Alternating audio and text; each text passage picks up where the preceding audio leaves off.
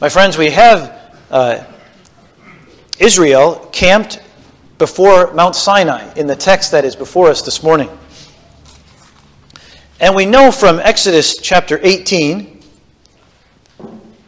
that while Israel was encamped there, Moses received very special visitors.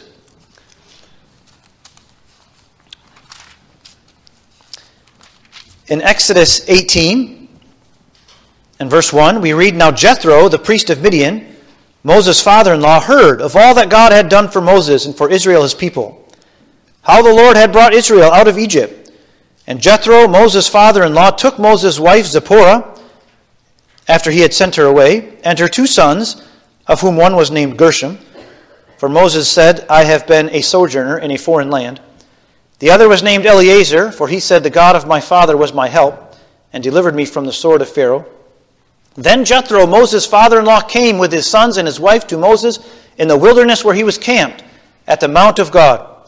And he sent word to Moses, I, your father in law, Jethro, am coming to you with your wife and her two sons with, with her. Then Moses went out to meet his father in law, and so on. Well, you can imagine, my friends, that this must have been a, a, a tremendous encouragement to Moses. When Moses had been, uh, when Moses left Jethro, remember Moses had fled into the wilderness after he, uh, things got too hot for him in Egypt. He fled into the wilderness and he met Jethro. He also met his wife there. He had two sons there. And then he started to travel back to Egypt to go back to the people of God, but it was too dangerous for him or for his wife, and he sent Zipporah and his two sons back. He sent them back to Jethro for safekeeping more than likely. And now, as they come to Mount Sinai, Jethro, with Zipporah, Moses' wife, and their children, come out to meet Moses. So, again, you can imagine Moses must have been very excited to see his wife and children again. Now, it doesn't say in Exodus 18, but we do know that uh, from this chapter in Numbers 10, our text this morning, that Moses' brother, Hobab, must have been with them as well. So Zipporah and Hobab would be siblings, right? So uh, Hobab would have been Moses' brother in law. And Jethro. These all come to visit Israel and Moses. Now we note here that Jethro is a priest of Midian. He's not a Jewish man, right? He's simply a man who Moses met in the wilderness.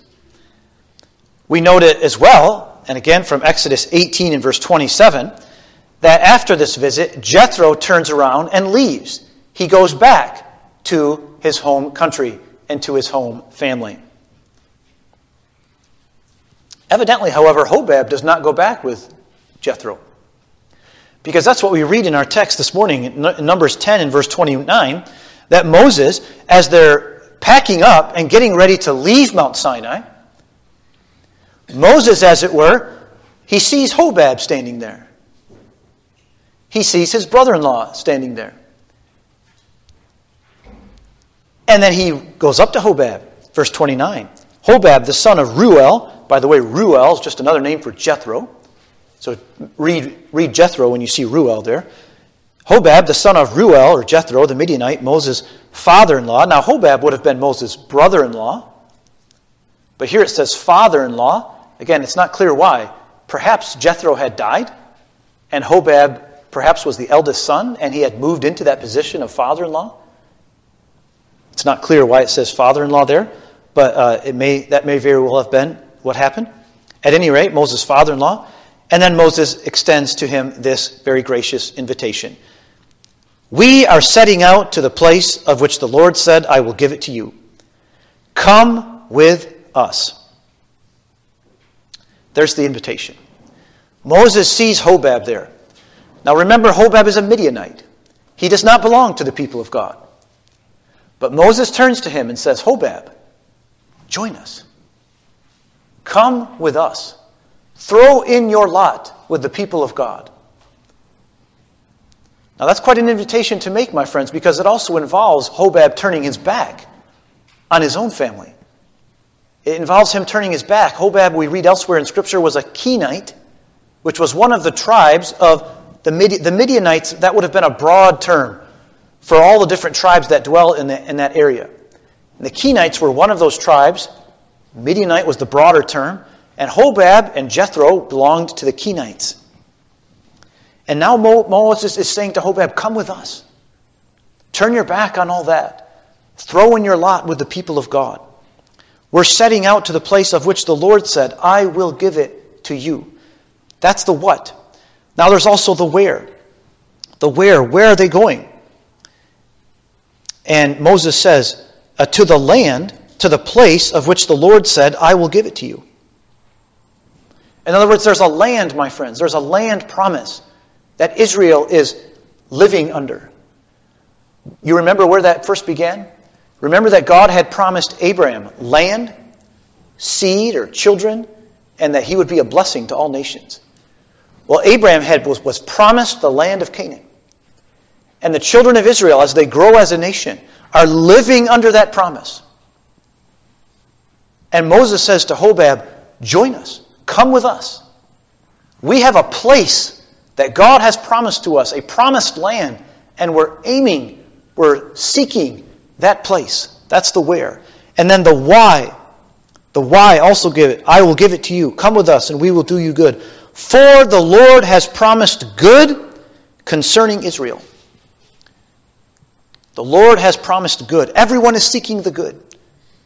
People are chasing the good. And in Moses' day and in our day.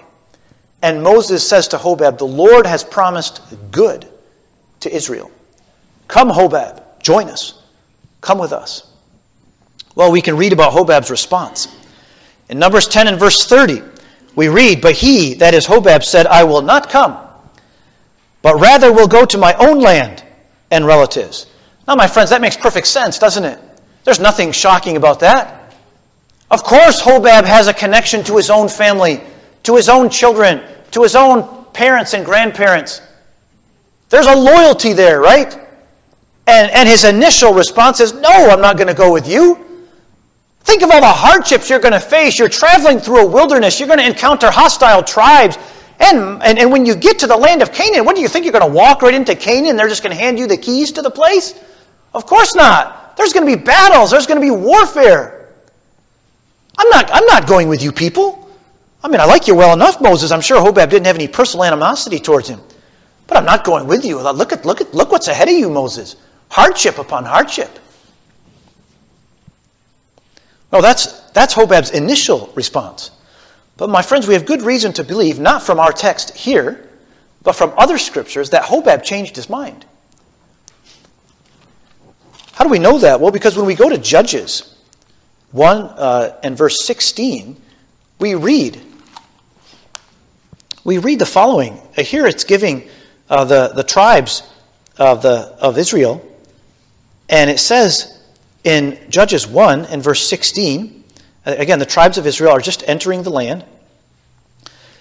And in verse 16, it says, The descendants of the Kenite, Moses' father in law, went up from the city of palms with the sons of Judah to the wilderness of Judah, which is in the south of Arad.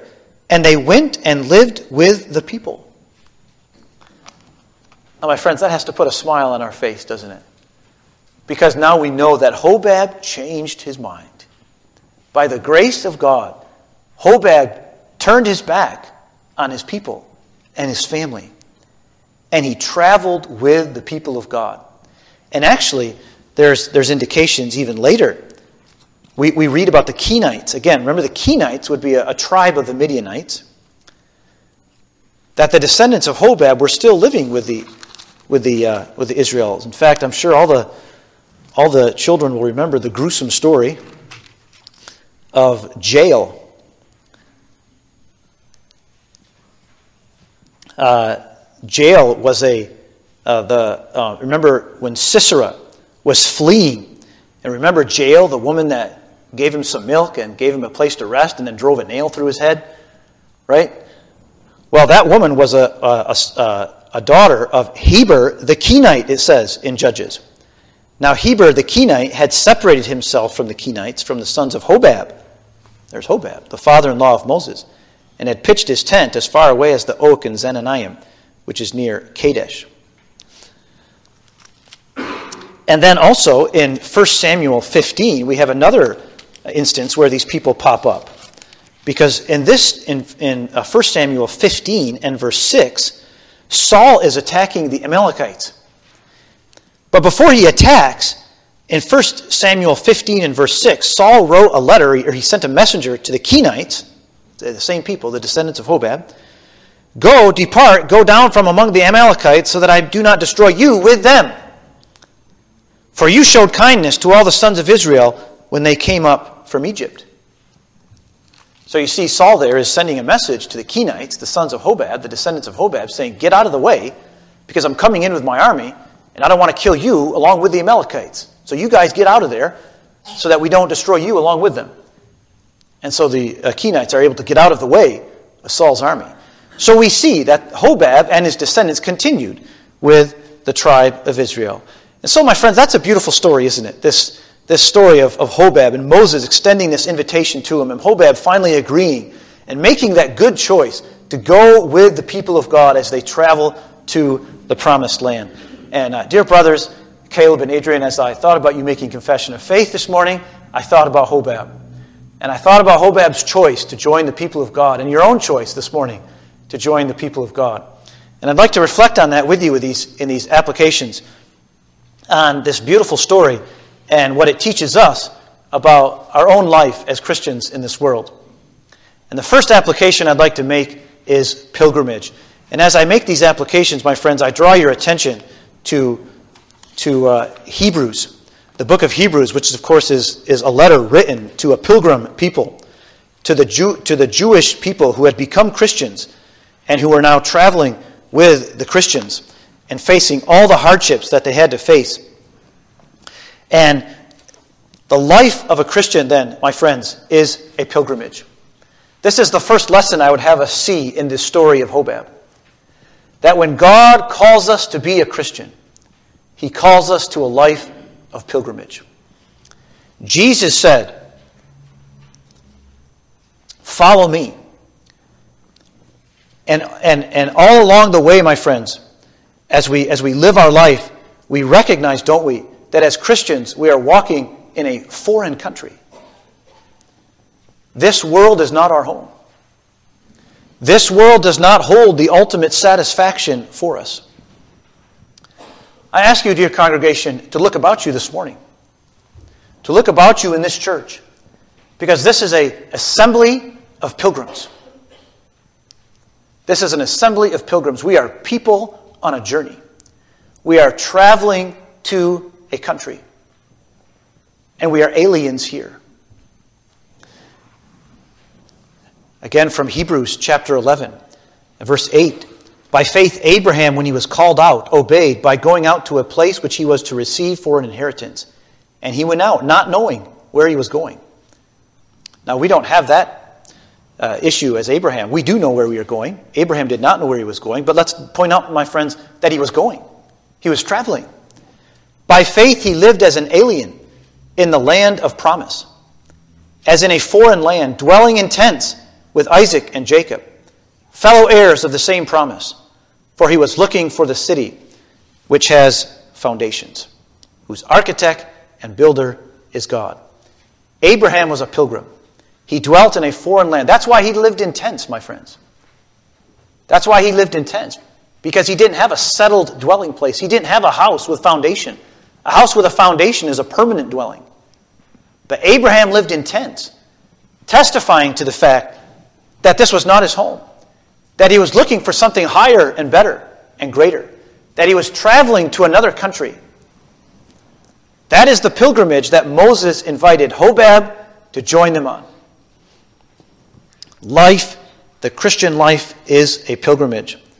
And my friends, as I, as I reflect upon life as a pilgrim, you need to know, and maybe especially our young people need to know this and to have it impressed upon them that if you seek to find your happiness in anything that this world serves up to you, you'll be disappointed. I can guarantee you that. That anything that this world serves up, even the, of course, the sinful things are not going to satisfy you. We know that, right? I don't have to say that.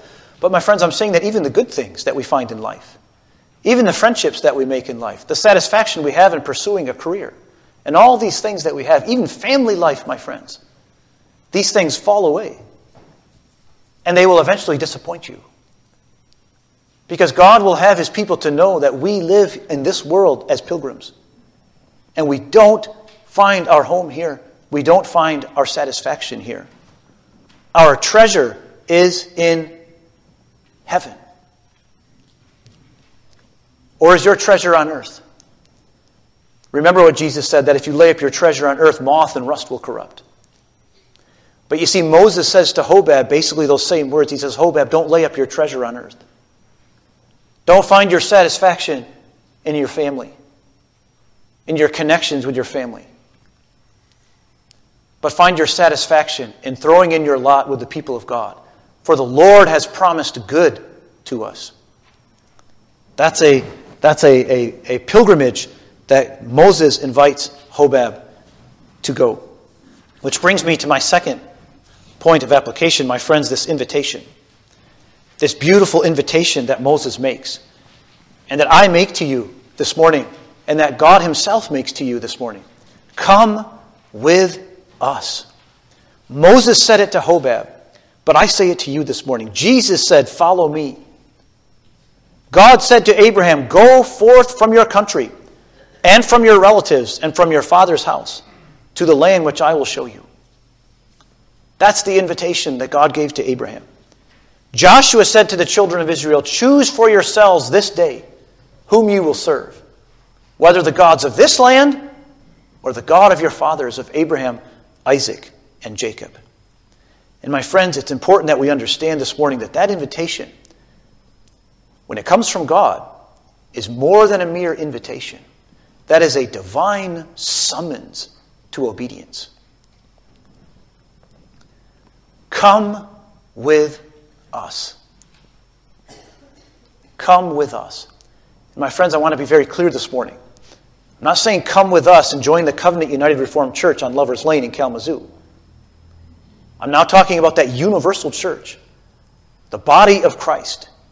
Come with us, said Moses to Hobab.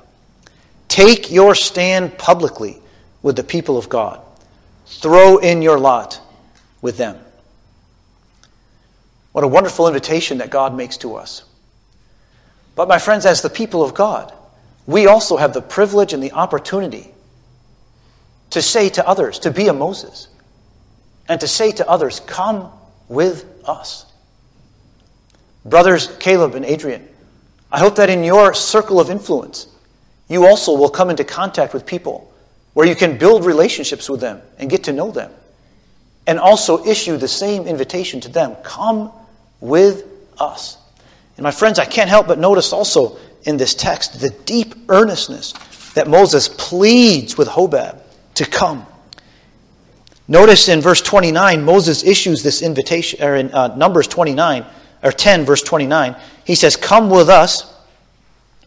Hobab refuses in verse 30. But then notice in verse 31 how Moses redoubles his efforts. Then Moses said, Please do not leave us. And in the Hebrew text, that is a distinct word all on its own. There's a sense of urgency here. Please do not leave us, inasmuch as you know where we should camp in the wilderness. There's this pleading. Moses is begging with Hobab. Make that good choice to join the people of God, to throw in your lot with them, and to turn your back on the world and all its pleasures. There's that earnestness, my friends. And I hope that in our life too, we can be as, as Moses and to say to others, Come with us. I come to the third point there decision. Decision. Because, my friends, when we stand in the, in the hearing of such a call, of such an invitation, and again, such a divine summons, such a divine call, it calls for decision. And, my friends, I ask you to look at Hobab this morning. Do you see him there? Here's Hobab. He's wavering between heaven and hell, between darkness and light. Moses has issued the invitation to him to join the people of God. And look what we see. We see Jethro leaving. Jethro chose to go back to his own family. He chose to return to his own religion and to his own people. Hobab is standing there. My friends, it's, it's and I, I appeal to you as parents today. Because so often we stand there, don't we, when we see our children as they grow and as they mature. And as they come to that time in their life when they have to make their own decision about whom they are going to serve and whom they're going to follow in their life, there's no more important decision that you ever will make in your whole life. I, I can't get that picture of Hobab out of my mind, dear friends. As a preacher, I feel it in a special way. The weight of the decision that Hobab has before him to go to the right or to go to the left. I want to bind that on your heart this morning, my friends. I want you to feel something of the weight of the decision that stands before Hobab. It's the decision that stands before every person as they make a choice of where to go in their life. And Moses stands before Hobab and he begs and he pleads with him to choose to throw in his lot with the people of God. And my friends, it's the same earnestness that every preacher, that every parent calls upon his children to make that good choice, to not draw back to their own destruction. And Mr. and Mrs. Reedster, what a blessing it is for you as parents to stand or to sit here in church and to see your children stand there and make that decision. What an incredible gift that is from God to you. And how that should humble us after so many years of praying for your children, of laboring for them. Paul says, I travailed with, my, with, with this people again. You, you, you go into labor for them again. Oh, that God would work in the heart of my child. Oh, that my child would make the choice to follow Jesus Christ in his life. And how affecting, dear brothers, it is to see you stand here. It's affecting for me as a parent to see you making that good choice. And we pray earnestly that you would live in keeping with that choice all the days of your life. But my friends, what a choice. What a, you know, I remember R.C. Sproul has the column in Table Talk when he was living, and he titled, the, the, that column was, always had the title, Right Now Counts Forever. Right Now Counts Forever. You remember that? I'm sure many of you are familiar with that. You remember Ruth and Orpah? Orpah goes back to Moab. Ruth went with the people of God. Remember what Paul said about Demas? He says, Demas has forsaken me, having loved this present world. In Hebrews 10, if I can take us back to Hebrews again, in the, in the previous chapter in Hebrews 10, we read, Now the just shall live by faith. This is in Hebrews 10 and verse 38. But if anyone draws back, my soul has no pleasure in him. But we are not of those who draw back to destruction, but of those who believe to the saving of the soul. There, the author puts before us those people who draw back. They stand before the hardships that all the people of God must face. They see the choice that they are called to make, but they draw back. They shrink back. And they go another direction. But thank God, my friends, we have all the examples in Hebrews chapter 11. By faith, Moses, when he had grown up, refused to be called the son of Pharaoh's daughter, choosing rather to endure ill treatment with the people of God than to enjoy the passing pleasures of sin, considering the reproach of Christ greater riches than the treasures of Egypt. For he was looking to the reward. That's a pilgrim, my friends. That's a pilgrim. Moses chose all the hardship of the people of God, and Moses saw it just as clearly as Hobab did. All the hardships that they would face. And he looks back on a life of ease and influence and power in the house of Pharaoh. And he says no to that. And he chooses the reproach and the affliction and the sufferings of the people of God. That is a work of God's grace, isn't it? He didn't draw back, but he chose to suffer affliction with the people of God. What a blessing. What a happy end, my friends, to the life of Moses. I wonder, my friends, if I can uh, move now to the fourth application here receive good and do good. I couldn't help but notice that one of the reasons that Moses gives to Hobab was that the Lord has promised good concerning Israel. In other words, Moses tells Hobab, Hobab, God has promised us so many good things, and you'll have a share in that. Hobab will receive much good. But I also know that Moses calls on Hobab to do good for the people of God. In verse 30, Hobab refuses. And Moses doubles down in verse 31. He begs Hobab, he says, Please do not leave us, inasmuch as you know where we should camp in the wilderness, and you will be as eyes for us. Notice, my friends, that there's a, there's a reciprocal nature, isn't there, to become a member of, a people, of the people of God. God does you good, and that's the most important thing, right? God has promised good to us. God has promised good to all the people of God. But in turn, you have a role to play as well. You do good to the people of God. Adrian and Caleb, we call you to use the gifts that God has given you to minister to these fellow pilgrims. We're all on our way to the celestial city. We're all on our way to that new Jerusalem. And God calls us there to be a communion here, a one anothering, as we minister to each other and as we all use the gifts that God has given us to assist each other. The young assist the old. My brothers, it was good to get to know you in the Confession of Faith class. I had a little difficulty getting you to talk sometimes, but uh, we persevered and we learned, uh, and we learned from each other. You learned from me, and I learned from you.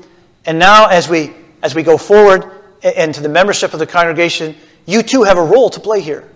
You will do good to us. Hobab was a man who knew the, the Kenites was a, was a tribe of wandering nomads. They knew the land very well. And Moses said, Hobab, you're the perfect guy for us. You can tell us where to find the, the, the uh, places to, uh, to find water. You can tell us the best places to camp. Of course, Israel relied on the, the pillar of, of fire, right, to guide them. But still, there were all the details, right? Hobab, you can do that for us. And brothers, I say that to you. I know you might be sitting there thinking, well, I, what can I do for this church? But you know there's good you can do. If you are a Christian, God has given you gifts, and He's giving you gifts to use to serve his people with. And that's your privilege and your blessing this morning to think about that. What good will I do for this people? The Lord has promised good to you, and you can be as eyes for us. And of course, that applies not just to these brothers, but to all the membership of the congregation today. We serve each other. Sometimes I think we, we get the impression that, well, I serve you, right? Because after all, I'm the preacher, but my friends, that's really a terrible attitude, or a terrible uh, approach to ministry, isn't it? God has called all of us to be ministers, right? There is a priesthood of all believers. Yes, there's the office of elder and the office of deacon, but they aren't the only people who serve in the church. Let us be as Hobab, or as Moses called Hobab to be. Well, then we come to the destination. Because in all these, indicate, all these uh, examples that were given in Hebrews 11, we know that they had an eye for the reward. We just read that about Moses, right? We just read that about Moses, that he was looking to the reward. My friends, the people of God, as they travel on pilgrimage through this world, as they have the promise of God, as they seek to do good to their fellow pilgrims, they are people living under a promise. We are people of the promise. God has promised good to us, and we're aiming for that destination. We're aiming for that land. That's why we're pilgrims here. That was the life of all the people of God. We read that also in Hebrews 11, verse 13 to 16, as I put it there on the outline, where the, uh, the author sums up. He says, All these died in faith without receiving the promises that means without receiving the thing that God had promised them. Imagine that, my friends. These people lived under the promise of God, and when they came to die, they still hadn't received the thing that God had promised them. But having seen them and having welcomed them from a distance, they saw it afar off. They looked into the future. They saw the thing that God promised them. They came to the end of their life without having received it. But they pushed forward. They were people living under a promise. They confessed that they were strangers and exiles on the earth. For those who say such things, make it clear that they are seeking a country of their own. And indeed, if they had been thinking of that country from which they went out, they would have had opportunity to return. Jethro did. Jethro went back. Orpah, with Ruth, Orpah went back. And all the people of God, they know the country that we came from, my friends. They know the world that we came out of. We have opportunity to return. But as it is, says the text, they desire a better country. That is a heavenly one. And therefore, God is not ashamed to be called their God, for he has prepared a city for them. God has prepared a city for us. You know, I can't help but think of the, of the elderly folks who are amongst us this morning. Because for them, that city is drawing closer. Humanly speaking, closer than for those who are younger, than the brothers who just joined the church this day. You've reached the end of your pilgrimage, and that city is close. And I want to set that before you this, this morning. Brothers and sisters who have grown old in the service of God, do you remember when you stood here and made public profession of faith? Do you remember that moment? Do you remember that hour? I almost want to have all of you stand and testify to these brothers. Do you ever regret having made that decision? Was that a good choice? Was that a choice that you lived to regret? You know what they would say, my friends. They would say that was the best choice that they ever made. You know, everyone is seeking good in this world. Everyone is seeking something that they can get a hold of. Everyone is seeking something to satisfy. And God holds out before us this morning the highest good. The highest good. And that is to suffer hardship with the people of God. That sounds contradictory, doesn't it? But it's not. And the elderly here amongst us can testify that as they reach the end of their pilgrim journey, they remember the vows they made here. And God will save them, not because they made a vow here, but because God recognizes his children. God was the one who led them and brought them to that point in their life where they made that good choice to throw in their lot with the people of God. And they live never to regret that choice. God has prepared a city for them. God has prepared a country for them. And my friends, that's why I say that the invitation that Moses gave to Hobab, the invitation that goes forth this morning, is not a mere invitation. It's an invitation with consequences. Because the alternative is unthinkable. The alternative is to choose destruction. The alternative is to draw back, as we read in Hebrews 10. But the glorious destination that stands before the people of God also stands before you, my friends.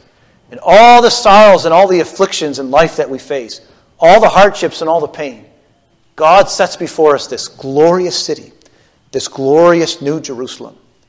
And we see it from afar. But one day the promise of God is that He will bring us into it. He will bring us into it. All tears shall be wiped away. All hardship, suffering, and pain shall be eliminated. And all the people of God will be there. My friends, some of us have gone on before us. There have been people of God who sat in these pews but they've passed away and gone on to that city. And one day we will follow them. I wonder, my friends, do you look forward to that? Are you, as Moses, walking through this world, looking to the reward, looking to that city? That's a happy life. That's the best life. That's the best good that I can hold out before you this morning.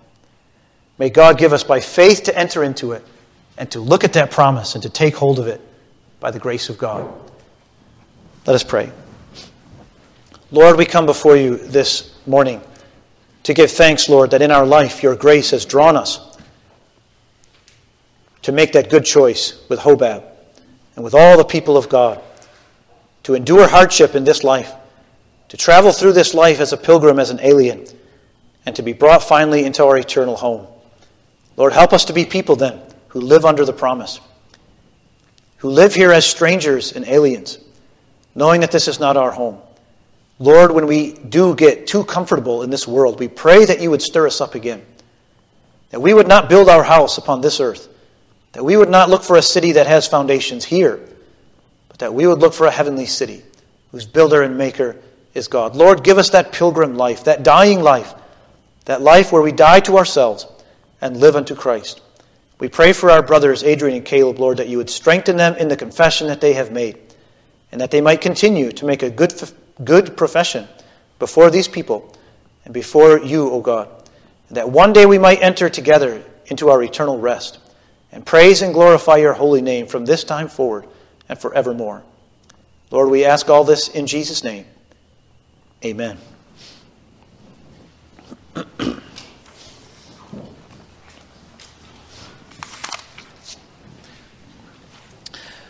well, let's uh, take the blue hymnal and let's sing number 71.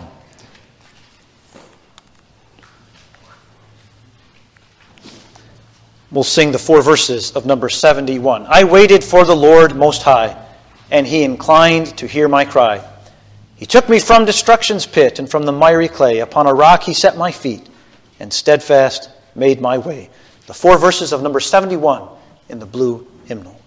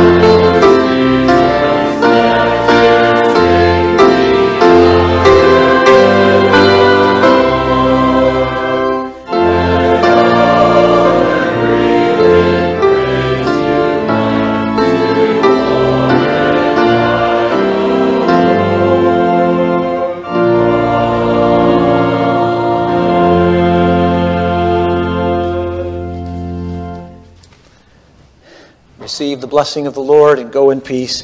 The grace of our Lord Jesus Christ and the love of God and the communion of the Holy Spirit be with you all.